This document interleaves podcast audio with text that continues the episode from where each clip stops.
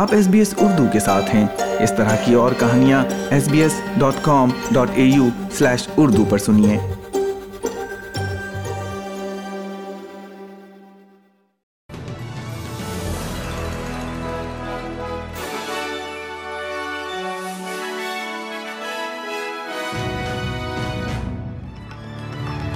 السلام علیکم، آپ سن رہے ہیں ایس پی ایس اردو اور میں ہوں افنان ملک، آج کی تازہ ترین خبروں کے ساتھ۔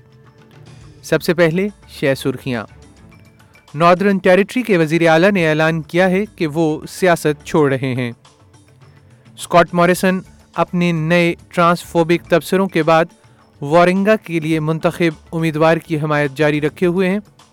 اور کھیل کی خبروں میں فیورنٹینا اے نے روما کو 0-2 سے شکست دے کر یورپ کے لیے کوالیفائی کرنے کے اپنے امکانات کو بحال کر دیا ہے۔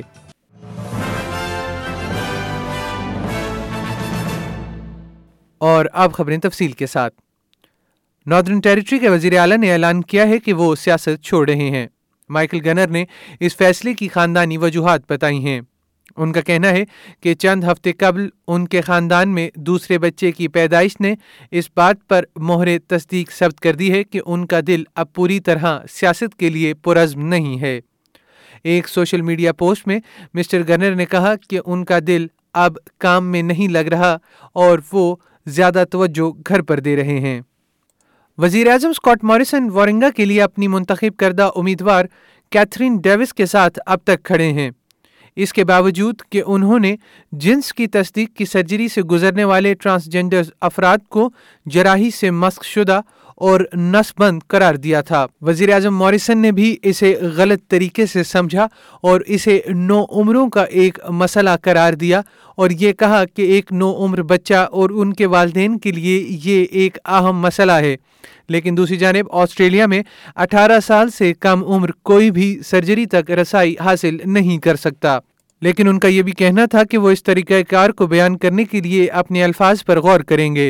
That's not a phrase that I would use, and I'm sure it's not a phrase that any Prime Minister would use. I'm just simply saying that, you know, this is a significant surgical procedure that completely changes someone's life, and it should never be entered into lightly. Labour leader Anthony Albanese سے بھی اس بارے میں سوال کیا گیا اور ان کا کہنا تھا کہ ہر ایک کا احترام لازم ہے۔ I don't believe it is an appropriate comment, and I'll make this point. Vulnerable people in particular are deserving of respect. Every human being deserves respect. What we need to look for from our national political leaders as ways to unify the country and bring people together, not play politics in order to divide people.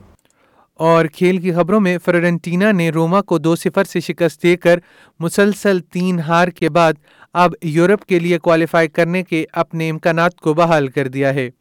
Nicholas Gonzalez نے 5ویں minute میں penalty کو گول میں تبدیل کر دیا تھا، اور فلورنس میں صرف 11 منٹ کے بعد جاکومو نے برتری دگنی کر دی تھی۔ میزبان اس وقت 7ویں نمبر پر ہیں، جبکہ 6ٹھے نمبر پر روما اور 8ویں نمبر پر اٹلانٹا موجود ہیں۔ 5ویں اور 6ٹھے نمبر پر فنیشرز یورپا لیگ کے لیے کوالیفائی کریں گے، اور 7ویں نمبر پر فنیشر ممکنہ طور پر کانفرنس لیگ میں جائیں گے۔ اس کے ساتھ ہی آج کا خبرنامہ ختم ہوا۔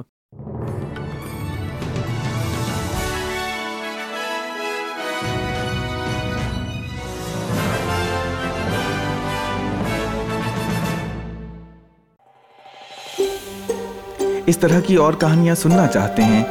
ایپل پوڈکاسٹ، گوگل پوڈکاسٹ یا اسپوٹیفائی یا جہاں سے بھی آپ پوڈکاسٹ سن سکیں۔